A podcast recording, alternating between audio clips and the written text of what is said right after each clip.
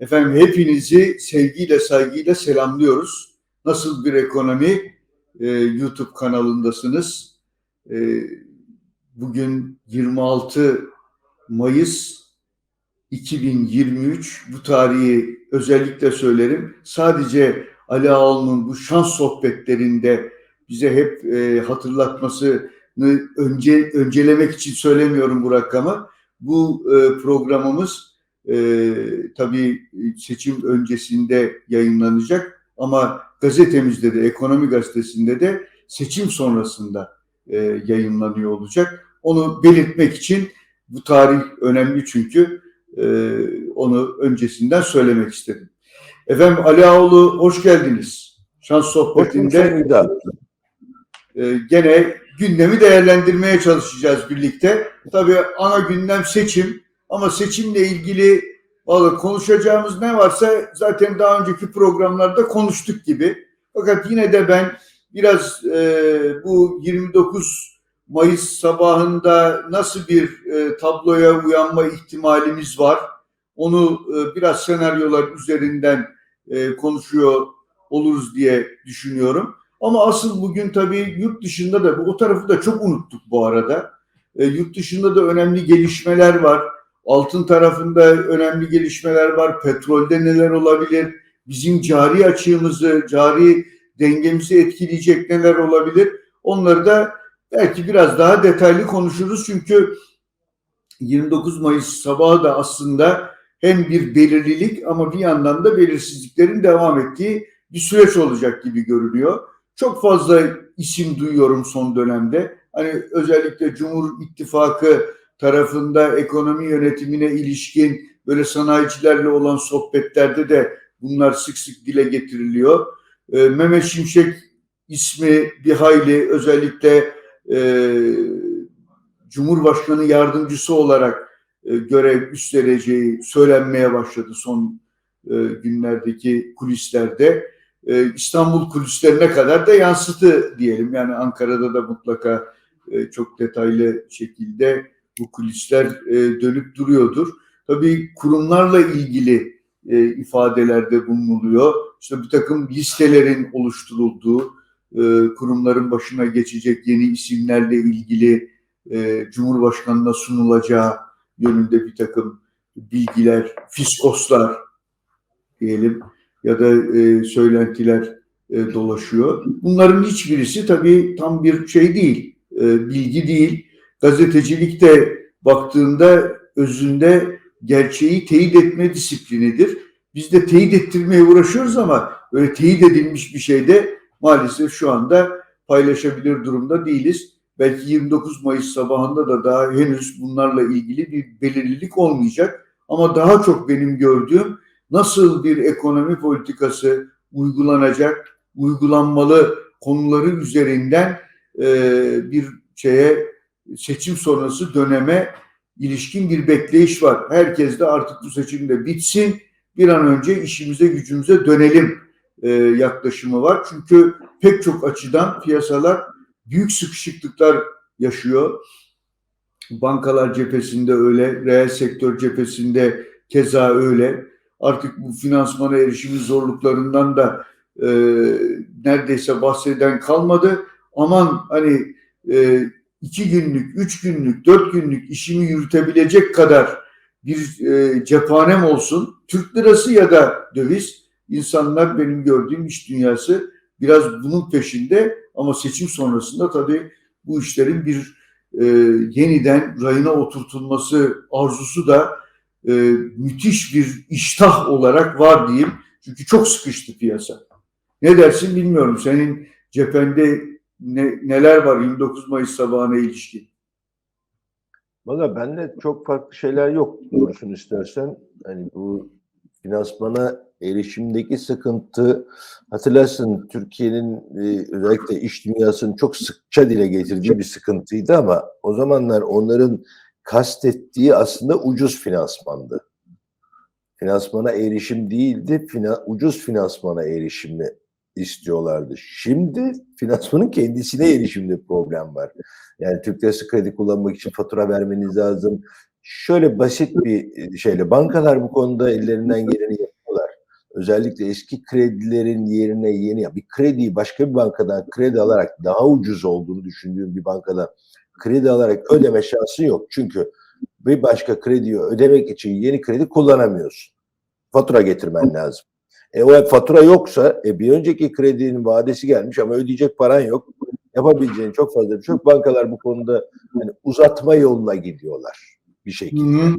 Yeni para vermek durumunda olduklarında da mutlaka fatura istiyorlar. Şimdi bu gerçekten hani seninle konuştuğumuz sohbetlerde hep aynı şeyi söylemiştik. Ödeme sistemlerinde ileride sıkıntı yaratacak diye. E, geçtiğimiz hafta başında da e, Merkez Bankası çok ilginç bir düzenleme daha getirdi. Kredi kartlarından nakit avans çekilmesini, KMH'lara sıkıntı şey, kısıtlama getirdi, limitleri hızlı düşürttü vesaire bir takım şeyler yapıldı. Yani bunlar e, dövize gitmesin. Sonra öğlen çok geri döndü tabii. E, son tabii bu da ödeme sistemlerini bir konu. Onu anlaşalım. Şimdi ben bunu ısrarla dile getiriyorum. Bu ödeme sistemleri dediğimiz şey bizim günlük hayatta konuştuğumuz aslında bizim için sıradanlaşmış olan nakit, EFT, havale, çek, vadeli çek, senet, hatta de biraz ekleyebilirsin bunu.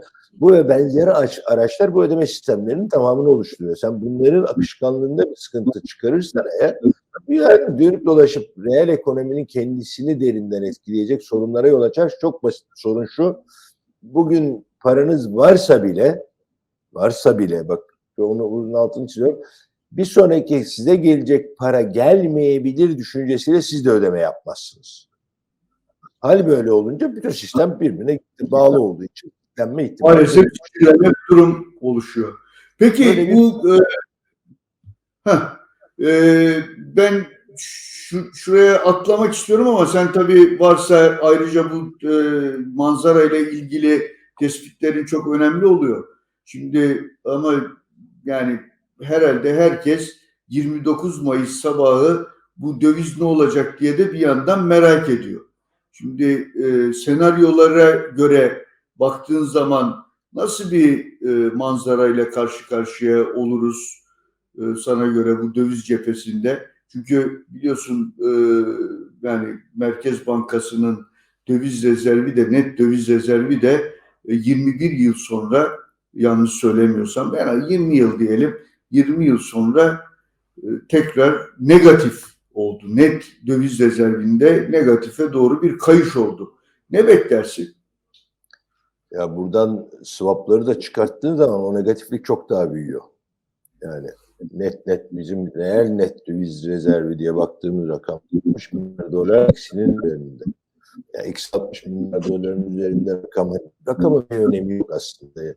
Ee, eksi bir rezerv konusu makul bir şey- durum değil. Yani buna bir de KKM'den gelen dövizin rezerve eklenmiş olup o rezervin artıya dönmesi gerekirken halen daha eksideyse KKM'leri de harcadık demektir biz. Ki harcadık. Yani o yüzden eksi rezervin içinde bir de KKM'yi eklemek gerekir diye düşünüyorum. O yüzden konuştuğumuz eksi rakamları çok büyük. Yani ve kolay yönetilebilir, kısa dönemde yönetilebilir değil. Burada kim kazanırsa kazansın döviz tarafındaki sıkıntı mutlaka hepimizi üzecek boyutlara ulaşabilir. Böyle bir risk var. Ha, ben buna karşı şunu ısrarla söylüyorum. Ee, bir 2001 krizi döneminden daha düşük bir reel efektif dur kur seviyesine sahip isek bir devalüasyonla Türkiye'yi şahlandırıp bir daha işte ihracat patlaması yaratabileceğiniz bir ortamı da yok Türkiye'nin. Yani Hı. 100 dolar ihracat için 72 dolar teknik olarak kullanılan bir oran ama %70'ini ithal etmeniz lazım. Sadece %30'luk kısmında size bir fayda sağlar. O da bir işe yaramıyor. O yüzden hani kurun çok kopup gitmesini beklemem ama olması gereken nedir diye baktığımızda A bir kere yeknesaklaşmayı hep söyledim ben. Çok da sıkça dile getirdim. Hem tabela faiziyle iş gören faizin ama artık bir de tabela kuruyla iş gören kurun da yakınsaması lazım. Hatta bunların arasındaki farkların ortadan kalkması lazım. Burası bir açılıyor, bir kapanıyor. Açılıyor, bir kapanıyor. İşte ama bu kapanırken de gene müdahaleyle kapanıyor. Tahtakale'ye bile Merkez Bankası'nın müdahale ettiği söyleniyor. Yani veya altın ithalatını yasaklayarak bunu yapıyorsun veya Türk lirasıyla altın satarak yapıyorsun. Bu arada altın rezervleri de yani net rezervin içine dahil ettiğimiz altın stoklarında da bir azalma var. Türk lirasıyla altın sattığın zaman ister istemez dolar karşılığıyla iş yapanlar bir taraftan dolar talep ediyorlar. O da aradaki o makası daraltıyor. Ama bunlar müdahale tarzı işlemler. Müdahaleye gerek kalmayacak iyileştirmeler yapılması lazım. Onun için de kim gelirse gelsin diyorum. Ben, ben o konuda ısrarlıcıyım. Sağlam, güvenilir, istikrar vaat eden bir ekonomi yönetimiyle işe başlaması lazım. Çünkü Evet. ne fiziki dolar gelerek, ya fiziki derken yani bir yerden borç alarak e, ister bunu işte Orta Doğu'dan yani Sayın Cumhurbaşkanı bize depo yapıyorlar dedi. Herhalde mevduat olarak koyuyorlar Merkez Bankası'na. Bildiğimiz açıklanan kısmı yok herhalde. Açıklanmayan bir şeyler oluyor. Veya açıklanan kısımlarını söyledi Sayın Cumhurbaşkanı ama sonuçta bunlar mevduat yani geri gidecek olan rakamlar. Ee, birisi talep edebilir bunları. Bu ve benzeri ihtiyaçları ortadan kaldırabilecek, akım problemini çözecek ve güven oluşturacak. Gerçekten ihtiyacımız olan en önemli şey güven. Yani biz paramızı, bize birisi para verdiğinde bunu geri ödeyebileceğimize dair bize güvenmesi gerekiyor. Buna yönelik adımlar atılması gerekiyor. Ve hani bu kurda inadın bir yere kadar evet anladım. Yani enflasyonu anladık, onu anladık, bunu anladık ama bir süre sonra döviz tarafında da bir ödeme sistemlerine baskı gelecek olur ise ki bu risk e, hiç yok değil yani yok diyemeyiz. Onun da bir dengelenmesi, bir yaklaşması lazım noktasındayım. Hani bu kur patlayarak çatlayarak olmayacak. Onunla anlaşalım. Yani kimse, herkes de bir de şu var. Yani herkes dolar aldıysa ek bir dahaki doları kim alacak? Yani çok basit bir şey söyleyeyim. Yani herkes telefon almaya devam ettiğinde aslında dolar almış oluyor. Çünkü onun karşında bir telefon için dolar, dolara ihtiyacımız var. İthalat tarafında bu etki yapacak. Yani bizim ithalat tarafımızda, cari açığımızda bahsetmiş olduğum kısımda etki yapacak. Şu ana kadar biz cari yurt dışından kaynak bulamadığımız için A içerideki KKM ile B Merkez Bankası rezervleriyle finanse ettik. O sayede cari açık verebildik. E onlar da belli bir de noktaya gelince bir süre sonra hani deniz Evet. diye durum Hayır. olmayacak için ama e, maliyeti yükselecek, zorluklar olacak, imkanlar her zaman e, emre amade olmayacak vesaire. Buna tedbir alınması lazım hızlı bir şekilde. Evet yani e, bu, bu soruyu sormamdaki bir neden aslında sen daha önceki sohbetlerimizde gayet net bir şekilde hatta İstanbul Ticaret Odası'nın İstanbul Ücretliler Geçinme Endeksi üzerinden, TÜİK üzerinden de değil bir hesapları ve doların olması gereken düzeye ilişkin bir e, yaklaşımı sunmuştun. O aklımızda kaldı hepimizin. Ama şimdi e, döviz rezervleri böyle çok hızlı bir erime noktasına gelince yani e, yani geldiği yer belli. Bu şekilde devam edecekse politikalar gideceği yer de belli. O çerçevede tabii sistemin çok hızlı bir döviz yaktığı anlaşılıyor. Ee, hani ne olacak sorusunun biraz daha ben son hafta dahi yani son haftada bile e, ciddi şekilde arttığını ve beklentilerin de biraz yukarı çıktığını hissediyorum. Ama ne olacak dediğin gibi birlikte göreceğiz. Şimdi faizler çok ciddi yükseldi baktığımız Orada zaman. Bir Hani, şey söyleyeceğim Tabii, faiz tabii. geçmeden önce.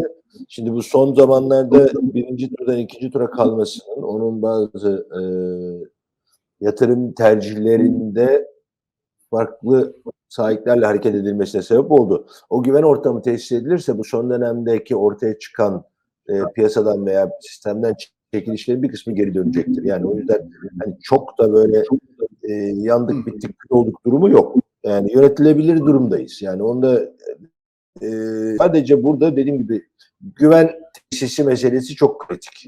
Yani olmazsa olmazımız diyelim. Yani o olmadan işimiz gerçekten çok zor.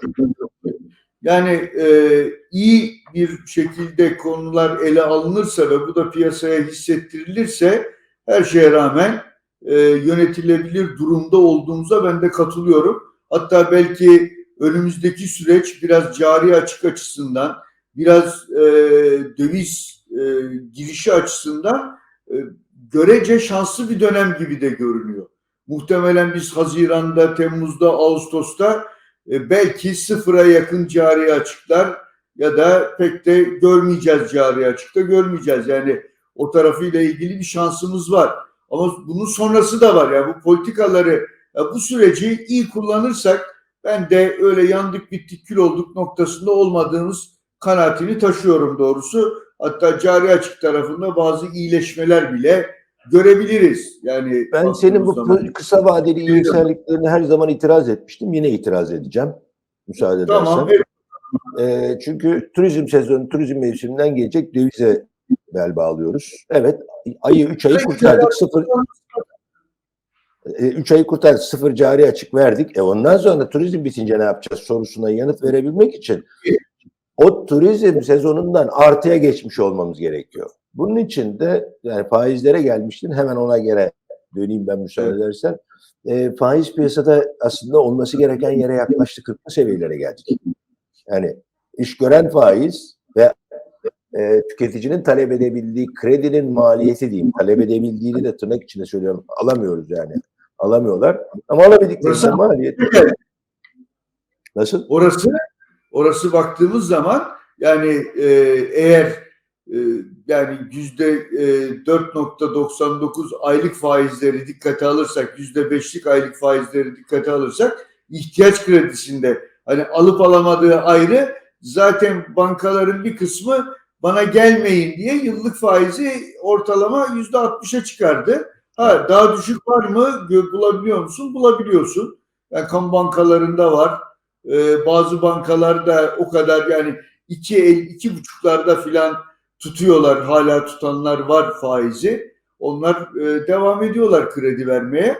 Bu arada e, ama dövize verdiğimiz e, rakamları dün mesela bir bankacıyla konuştum da ya orası acayip bir şey. KKM için yüzde 40 dedi ya. Yani ben hani 25 duydum 30 olabiliyor filan dendi de 40'ı duya, duymamıştım. Hatta bir tanesi dedi ki vallahi 3 aylığa bazı müşterilerimize e, yüzde 20 3 ay için yüzde 20 öneriyoruz biz dedi tutması için dedi.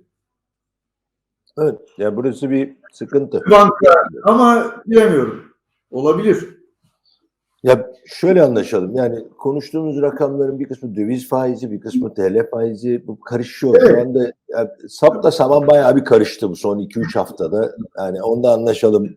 Şunları bir sadeleştirmemiz lazım. Yani ilk ilk yapılması gereken iş bu sadeleştirme yani. E, faizde de hani Sayın Cumhurbaşkanı işte CNN'e verdiği demeçte aynı pol- politikaları devam ettireceğiz diyor. E, bugüne kadar nasıl iyi yani oy konusunda bir sorun çıkartmamış olabilir bu da. Sonuçta e, ekonomi konusunda herkes için sıkıntı artar, art- büyüyecek demektir. Yani bunun için e, ortodoks politikalara tamamen dönüş beklemiyor olsak bile ben e, şu andaki Cumhur İttifakı'nın kazandığı durumda ama onların da mutlaka biraz daha nefes alınabilir bir ortama geçmeleri lazım. Kim neler ayakta kalabilirse kalacak. Yani bir de yine de söylediğim mesela tüketici kredilerinde kamu bankalarından belki daha ucuz bulunabiliyor dediğinde A miktar olarak dişe dokunur bir şey bulamıyorsun ve neden biz kamu ve özel sektör faiz ayrımı yaşıyoruz ki? Yani onun TL'si TL, bununkisi ML değil yani hepsi aynı TL. Tabii. Bunun da ortadan kalkması lazım mesela. Doğru kesinlikle kalkması lazım. Ama e, onun için herhalde e, ben ben öyle düşünüyorum. Senin de ne düşündüğünü merak ediyorum bu konuda. Galiba politika faizi yerinde dursa bile e, biz e, yerlerde mengeneleri birazcık sıkarak işte e, sonuç itibariyle mevduat faizine çok dokunmayacağız gibi geliyor. E, yani işte kurlarında hafifçe bir e, ilerlemesine de müsaade ederek orada da bir denge oluşturmaya çalışacağız gibi geliyor. E, yani Fatih Hoca geçenlerde bunu tam, tam kastettiği bunlar değildi ama yarı makul pro, politikalara dönmek olarak ifade etti. E, yani tam makul politikalar herhalde o para politikası dediğimiz işte politika faizine filan her şeyin yeknesak olduğu bir şey bilemiyorum. Tabii ki olması gereken o ama o çok olacakmış gibi gelmiyor bana. Ama işte belki devlet e, iç borçlanma senetlerinde yeni bir hareketlenme olur. 5 yıllık 10 yıllık tahvillerde faizler mevduat faizlerini ne benzeyen yerlerde olur. Oralarda yukarıya çıkar. Çünkü bir iç borçlanmaya da ihtiyaç var gibi görünüyor. Çünkü bu 700'lerin üzerindeki CDS'lerle bizim dışarıdan e, bu kadar yüksek faizlerle daha nereye kadar borçlanacağız? Daha nereye kadar Suudi Arabistan, Katar gibi yerlerden hadi gelin e, Merkez Bankası'na park edin e, diyeceğiz ya daha doğrusu mevduat getirin diyeceğiz. Yani bizim o kanalları açmamız için e, bir zaman geçecek. O anlaşılıyor yani dışarıdan paranın gelmesi için kanalları açmak istesek bile bir zaman geçecek. O sırada herhalde biz içerideki faizleri politika faiziyle oynamasak bile yukarıda tutacağız. Oradan bir rahatlama çalı- çalıştıracağız. İç Bekir Bey? Sayın Güldağ bu çalışmaz. Hemen gene itiraz edeyim müsaade ederseniz. Bono faizlerini mevduat faizi %35-40'a getirdiniz. Arkasından Merkez Bankası'ndan fonlama faizini 8,5'ta mı tutacaksınız? Tuttuğunuz zaman o bonoyu alan bankalar 40'tan hazineden alacaklar, merkeze verecekler 8,5'tan borç mu alıp 32 puan fark mı kazanacaklar? O da çalışmaz. Orası Yani. Hayır o da o da şimdi herhalde orasını da zaten bu e, muhtemelen bilanço açık piyasa işlemleri üzerinden verilen aktarılan paralarda e, o bilançoyu da biraz daraltmak gerekecek. Öbür türlü zaten enflasyonu e, imkan yok tutmanın yani. O, orası gittikçe gidiyor. Baktım geçen 2020'de 200 milyar liraymış açık piyasa işlemlerinden verilen para miktarı. Şimdi 1.2 trilyon olmuş vaziyette. Aynen Onun için de- enflasyon. Devlet tahvilleriyle filan o iç borçlanma üzerinden mi bir e, para yaratılacak? Yani biraz daha dengeli bir para yaratılacak. Herhalde yarı makul politikalara dönmek böyle bir şey olsa gerek filan diye düşünüyorum. Ya şimdi e, biraz amiyane bir tabir olacak ama e, yarım hamilelik gibi bir durum olmuyor. Yok, olmaz. Politika dediğimiz de olmuyor. Yani çünkü değil, bir yerden bir çözüm üretmeye çalışıyorsunuz. Ben de anlıyorum sizi. Ama gelin anlaşalım. Bu işin basitleri, çok basitleri var. Çünkü bunu yapmaya devam ettiğimiz takdirde bir sorunu çok fazla büyütüyoruz, şişiriyoruz aslında. Basit sorun. Şimdi bu sizin söylediklerinizin sonunda deprem faktörünü mesela hiç unutmamak lazım. Oraya çok ciddi bir harcama yapılacak, yapılıyor. Doğru. Daha da yapılacak. Bunun bütçe açığına olumsuz etkileri var.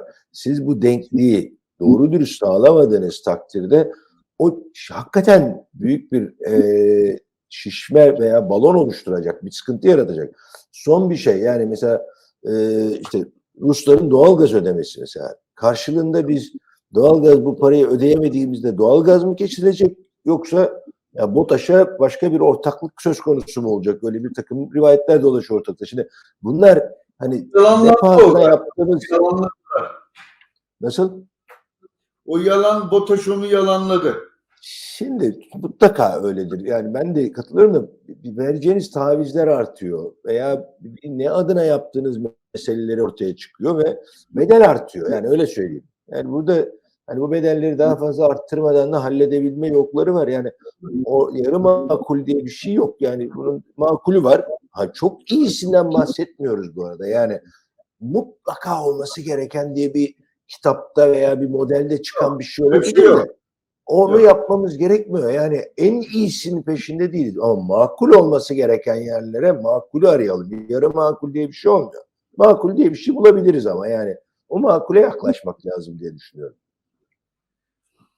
Peki şimdilik burasını bakalım. Seçim sonrası da o zaman yani ben e, 29 Mayıs ve sonrasında neler gündeme gelebilir üzerinden daha çok bir zihin jimnastiği, bir senaryolar oluşturmaya çalışıyorum zihnimde. Yoksa yapılması gerekenlerin e, yapılacağını çok düşünmediğimden belki. Ama sen tabii öyle yapılır diyorsan bilemiyorum. Çünkü öbür türlüsü e, sanki yani doğrusunu yapmazsak hiç olmazsa bir takım dönüşler sağlamazsak yani bunun gideceği yer belli. Yani biz o zaman başımızı duvara çarpmaktan başka bir şeyle sonuçta karşı karşıya kalamayız. Ya senin işte daha öncelerde söylediğin gibi giderek içine kapanan e, sermaye kontrollerinin filan arttığı bir yere doğru da gideriz. E bu da bizim ekonomimizi çok zorlar. Çünkü Türkiye dışa açık olmak durumunda artık kurguları öyle yapılmış bir ekonomi. Bu bizi başka bir yere doğru götürür. E, olabilir. Burada zannediyorum te- şeylerle, arzularımızla olması gerekenle e, mevcut durumu bir karışımını herhalde zihnimizde oluşturmaya çalışıyoruz. Belki de bu Mehmet Şimşek filan gibi isimlerin öne çıkması, aa oldu, olmuş filan e, diye bir takım beklentilerin de iş dünyasında işte sanayicilerle konuştuğumda onlar öyle söylüyorlardı. E, bunların duyulması bir parça işte burada bir farklı arayış olacak yaklaşımını e, düşündürtüyor insana. Peki ben istiyorsam bunun üzerinde daha fazla durmayayım. Bakalım hep beraber göreceğiz. Varsa senin burada 29 Mayıs sabahına ilişkin e, nasıl bir tabloyla karşı karşıya kalırız ya da ne olabilir beklentine ilişkin bir ekleyeceğim bir şey varsa onu dinleyeyim. Ama ondan sonra biraz bu altın, e, bakır, bu çünkü orada anlaşılan altınla bakır, bakır aleyhine bir e, orana doğru gidiyor ve bu da uzmanlar tarafından bir durgunluk sinyali dünya çapında e, olarak görülüyor, değerlendiriliyor. O oradaki değerlendirmeni e, dinlemek istiyoruz. Doğrusu o da bize çok önemli geliyor bana çünkü dünyadan da ne olup ne biteceği bizim e, bütün bu döviz gelir gider filan bu hesapları da çok yakından ilgilendiriyor. Evet şimdi orada e, dediğin gibi seçimler nedeniyle bayağı bir dışarıyı unuttuk. Ee, Evet. Ama dışarıda bayağı e, önemli gelişmeler oluyor diyeyim. Yani çok kafayı kumaya gömmeden önce öncelikle Amerika'da bir bu boş tavanı tartışması var. Çok Ha, doğru bir de o var. bir hani kayıkçı kavgasına benzetiyorum ben bu boş tavanı hikayesini ya. Yani çok gürültü çıkarıyorlar ama fazla kavga etmiyorlar. Gerçekte bir yere sıkışmıyor ama 1 Haziran itibariyle orada bir tavan problemi var. Fed'in son toplantı tutanaklarında da hemen böyle bir borç tavanında yükselme olmasa bile bu bir problem yaratmayacak ama gene de dikkatli izliyoruz şeklinde bir şey var. Esas orada Haziran ayında, Haziran'ın ortasında e, FED toplantısı var. Oradan bir faiz artışı gelir mi gelmez mi? Çünkü şimdiye kadar duracak buradan bir faiz artışı da gelmeyecek diye bir beklenti varken bu boş tavanıyla birlikte e, bir şey var ortada, bir, bir gerilim var diye. Yani bu gerilim e, beraberinde e, nasıl bir faiz artışı ihtimalini tekrardan gündeme getirdiği için e, özellikle Amerikan tahvil getirilerinde önemli yükselişler oldu. Yani 3.25'lerden 3.80'lere kadar geldi 10 yıllık tahvil getirileri ki büyük harekettir bu baktığımızda. E, hal böyle olunca faiz artışı, olası bir faiz artışı veya Amerikan tahvil getirilerindeki artış diye baktığımızda ki buna halen de bankacılık krizi tamamen geçti demek için de biraz zor Amerika. En azından bu güven bu tam olarak oluşmuş değil diyeyim. Bunların hepsi bir araya geldiğinde paranın maliyeti Amerika tarafında yükseliyor. Hakeza dolar endeksi yükseliyor. Yani yüzlere gelmiş olan dolar endeksi şu anda 104'lerde 106'lara kadar da çıkma ihtimali artmış durumda. Hal böyle olunca euro tarafı veya diğer dolar karşısındaki para birimleri değer kaybediyor. Euro 1.07'lere kadar geldi. 0.7 onlara kadar geldi. 1.06'ya kadar gitme ihtimali var. Hani benim orada 1.15, 1.12.75'e kadar çıkar demiştim. ING 1.15 demişti. Ben onu görmem demiştim. Görmüyoruz demiştim. Evet onun yere kadar geldik. Şimdi geri çekiliyor. Ama bunun arkasında Amerika'daki tahvil getirilerinin artışı, artıyor olması var. Ee, bir başka senin bahsettiğin gibi bakır tarafında da önemli satışlar geldi. Hakeza endüstriyel metaller tarafında genelde bir Çin'den kaynaklanan diyelim. O Çin'in çünkü açıldığı tekrar kopup gidecek öyle bir dünya yoktu. Neyse piyasa yavaş yavaş öyle bir dünya olmadığını görüyor. Bir geri çekilme var. Yani bu bütün emtia bloğunda var bu arada. Petrolü biraz ayrı tutmakla birlikte o da çok ayrılışamıyor buradan. Yani tarımsal emtiada var, endüstriyel metallerde var, değerli metallerde var.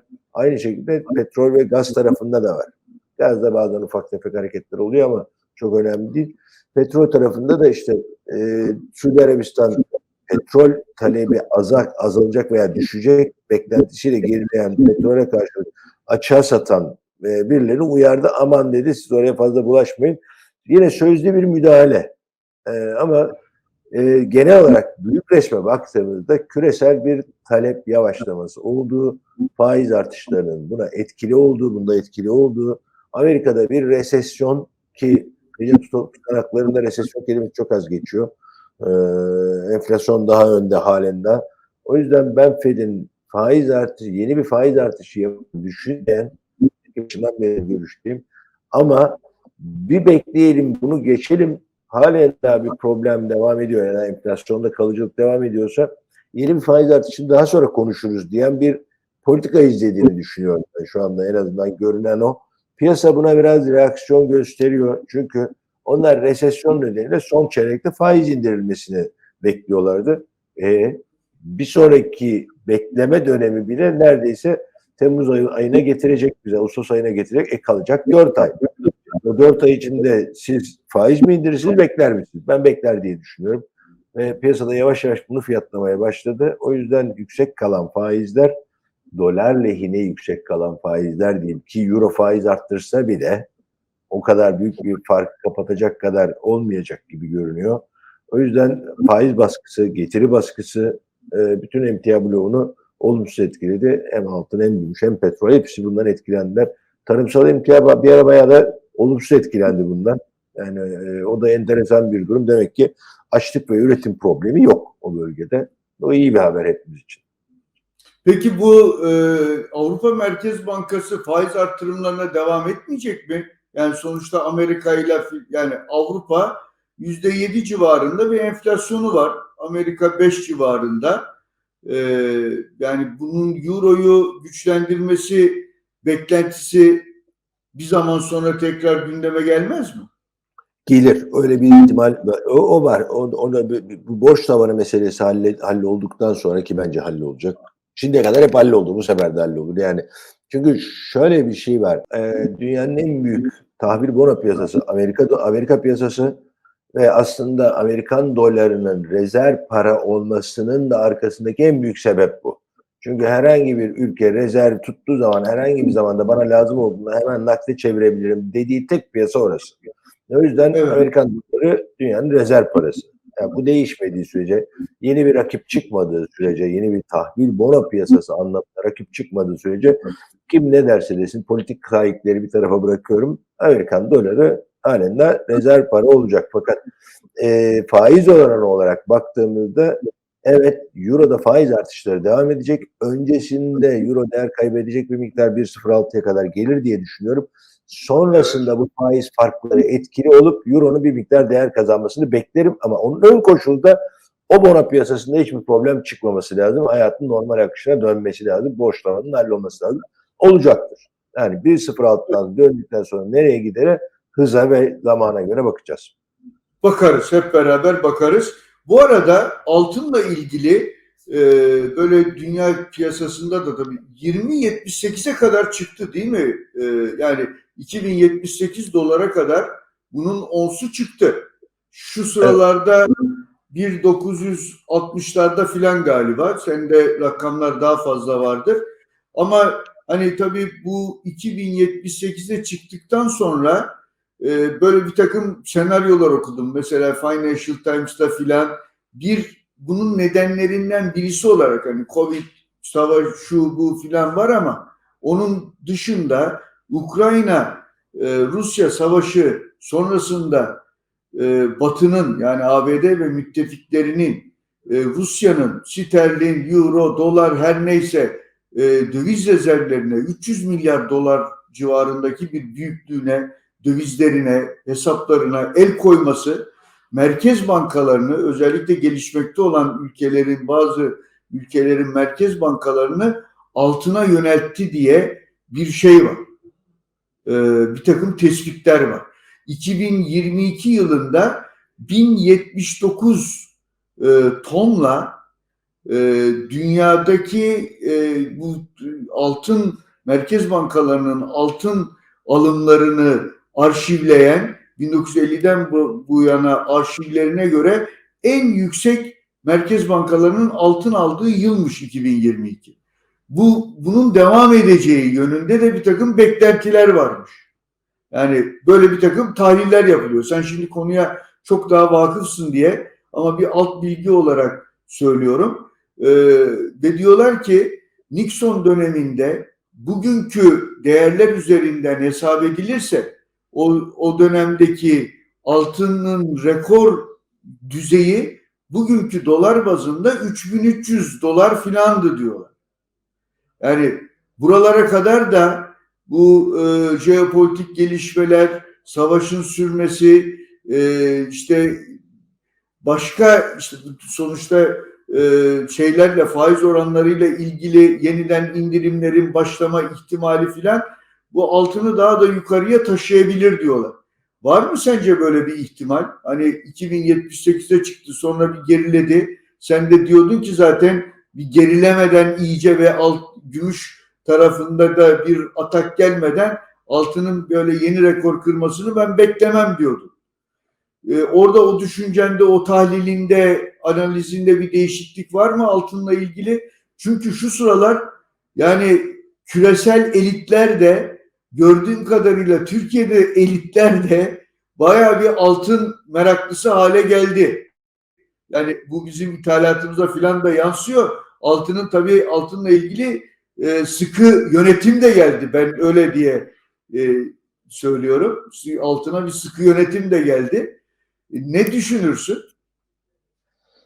Ya şimdi ben e, söylediklerinin içinden 3300 dolarlık kısmını böyle cımbızla çekeceğim, bir yere bırakacağım, ona geri döneceğim. Ama Peki. diğer kısmında e, senin 2065 gördü en yüksek bu şeyde. 2065 36 galiba. E, bu son Evet. şeyde. O benim analizimde halen daha devam ediyor. Çünkü 3 tane zirvesi var artık altının. 2050'nin üzerinde 3 zirvesi var diyeyim. E, bunları kırması için gerçekten majör bir değişiklik olması lazım. Bu nedir dersen hakikaten faiz oranlarında tekrardan e, enflasyon devam ederken düşmesi gerekiyor. Bu mümkün değil. E, biraz daha e, genel e, varlık dağılımında altına biraz daha pay ay- ayrılması lazım. Ama ben işte Nixon döneminden bu yana işte veya merkez bankaları geçen sene 2022'de en çok alt- altın aldıkları dönem dediğinde e, Dünya Altın Konseyi'nin rakamlarına baktığımda böyle müthiş bir zıplama öyle bir şey yok. Bir tek istisna bizim 2023'ün ilk çeyreğinde dünyanın en büyük altın ithalatçısı biziz. Yani Türkiye o- Evet, istisnai bizim e, dolar alabil altın aldı talebinden kaynaklandı. Gene hep bu talebi ortadan kaldırmak gerekiyor diyorum. Onu gene koydum bir tarafa. E, ben Merkez Bankalarının öyle müthiş Rus ve Ukrayna e, şeyinden dolayı portföy tercihlerinde büyük değişimler yaptığı kısmını görmüyorum, gözlemiyorum. O bence altın yukarı çıkacak diyen birini zorlayarak bunun arkasında bir mazeret uydurma çabası gibi görünüyor. bu. Financial Times'ın haberiydi bu. E, ha- tamam ama bunda yorum da aynı bir yerden geliyor. Bir altın e, traderından veya altın biriktiren birinden geliyor. Yani bir de yorum alıyor birisinden. Ha, Yok yani bir bankanın ya da birinin söylediği bir açıklaması değildi onu söylemeye çalışıyorum. Gene bir basın yayın organından bir Tamam. Ama yani dediğim gibi yani piyasanın içinden birileri böyle düşün. Ben düşünmüyorum. Ben o konuda ayrıştırıyorum diye birçoklarından belki ama altının geleneksel bir yatırım aracı olma özelliğini yakın zamanda kaybetmesini beklemiyorum. Bunu da tartışmıyorum. Yani kripto paraların rakibi altındır değildir onu da tartışmayacağım. Çünkü hep biz altını çok iyi tanıyoruz. O yüzden şeyiz.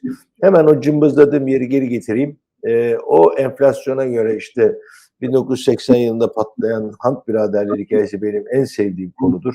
Yani konuların başında gelir. Başka bir sohbette derin derin uzun anlatırım ama 850 dolar görmüştü o gün.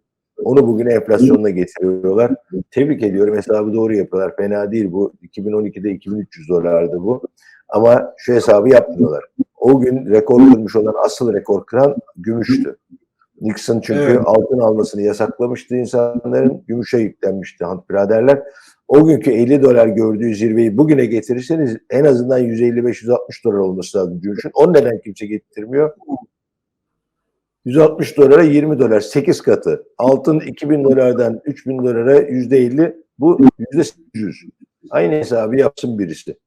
Uğraşmayalım orada. Onlara çok katılmıyorum ama altın Türkiye içinde önemli bir yatırım tercihi. Şu anda gördüğüm kadarıyla bu faiz baskısı devam ediyor. Hatta 1870 ve 55-75 arasına kadar gelirse de beni çok şaşırtmayacak. Onu da söyleyeyim. Ama ondan sonra tekrar zaten hatırlarsan bir önceki yükselişte yeni rekor gelmesinin tek gıda şey vardı.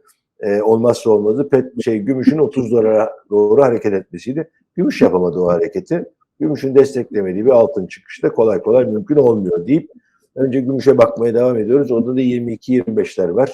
Yani oraya kadar gelirse evet artık hem her ikisi için de alım fırsatı anlamına gelecek benim için. Daha önce değil. Anladım. Ee, en son rakamı gümüş için ne verdin? Kaçlar vardı? 25. 22 22. 25 gümüşü. Evet, o da kolay akıllarda 22 22 hatırlıyorsan 24 24 25 25 27 27 gibi gidiyorduk yukarıya doğru. Ee, oradan 27 27'ye gelemeden döndük.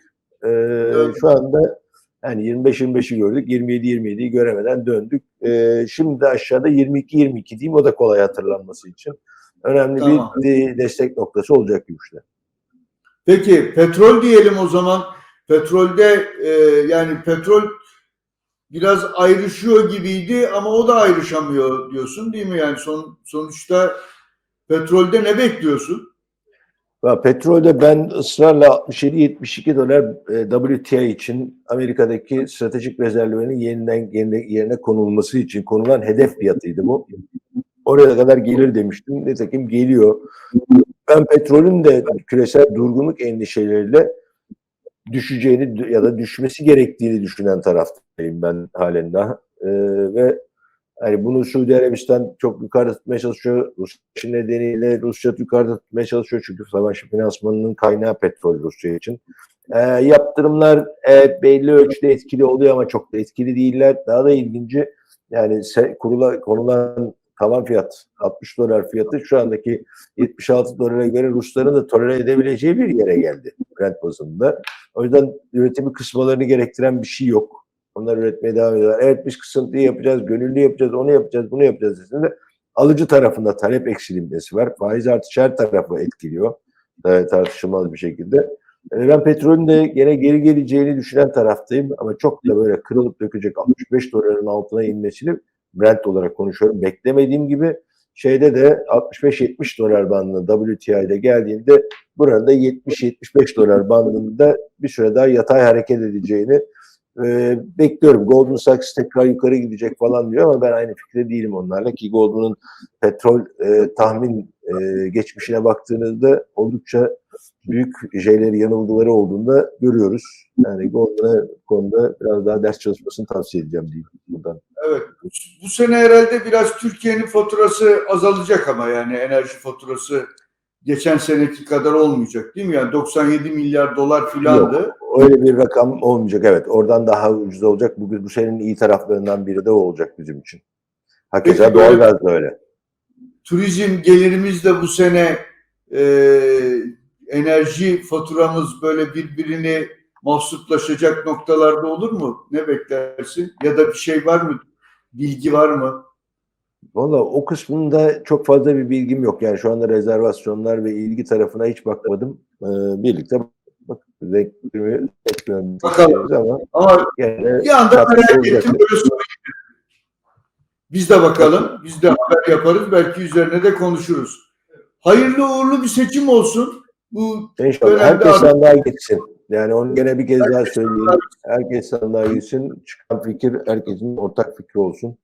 Herkes sandıktan e, hakikaten ne çıkacaksa kabul edeceğiz yapacak bunu bir, bir şeyimiz yok ama mutlaka ve mutlaka e, her halükarda e, sandığa gidip herkes fikrini beyan etsin. Ondan sonra çıkacak fikri şey sonuca da hep birlikte kabul edeceğiz, razı olacağız. sandığa gidip seçimini yapsın. Sonra da Mutlaka. sandığa sahip çıksın. Evet. Yansısın. Benim oyumun da değeri, değeri düşmesin. Aynen öyle. E o zaman sağlık dilemekten başka bir şey kalmadı geriye. Her zamanki Haklı. gibi. Özellikle senin. Herkese sağlık diliyorum. Çok teşekkürler. Bütün izleyenlerimize de sağlık diliyoruz efendim. Haftaya tekrar şans sohbetlerinde Ali Ağulu ile birlikte karşınızda olmaya gayret edeceğiz.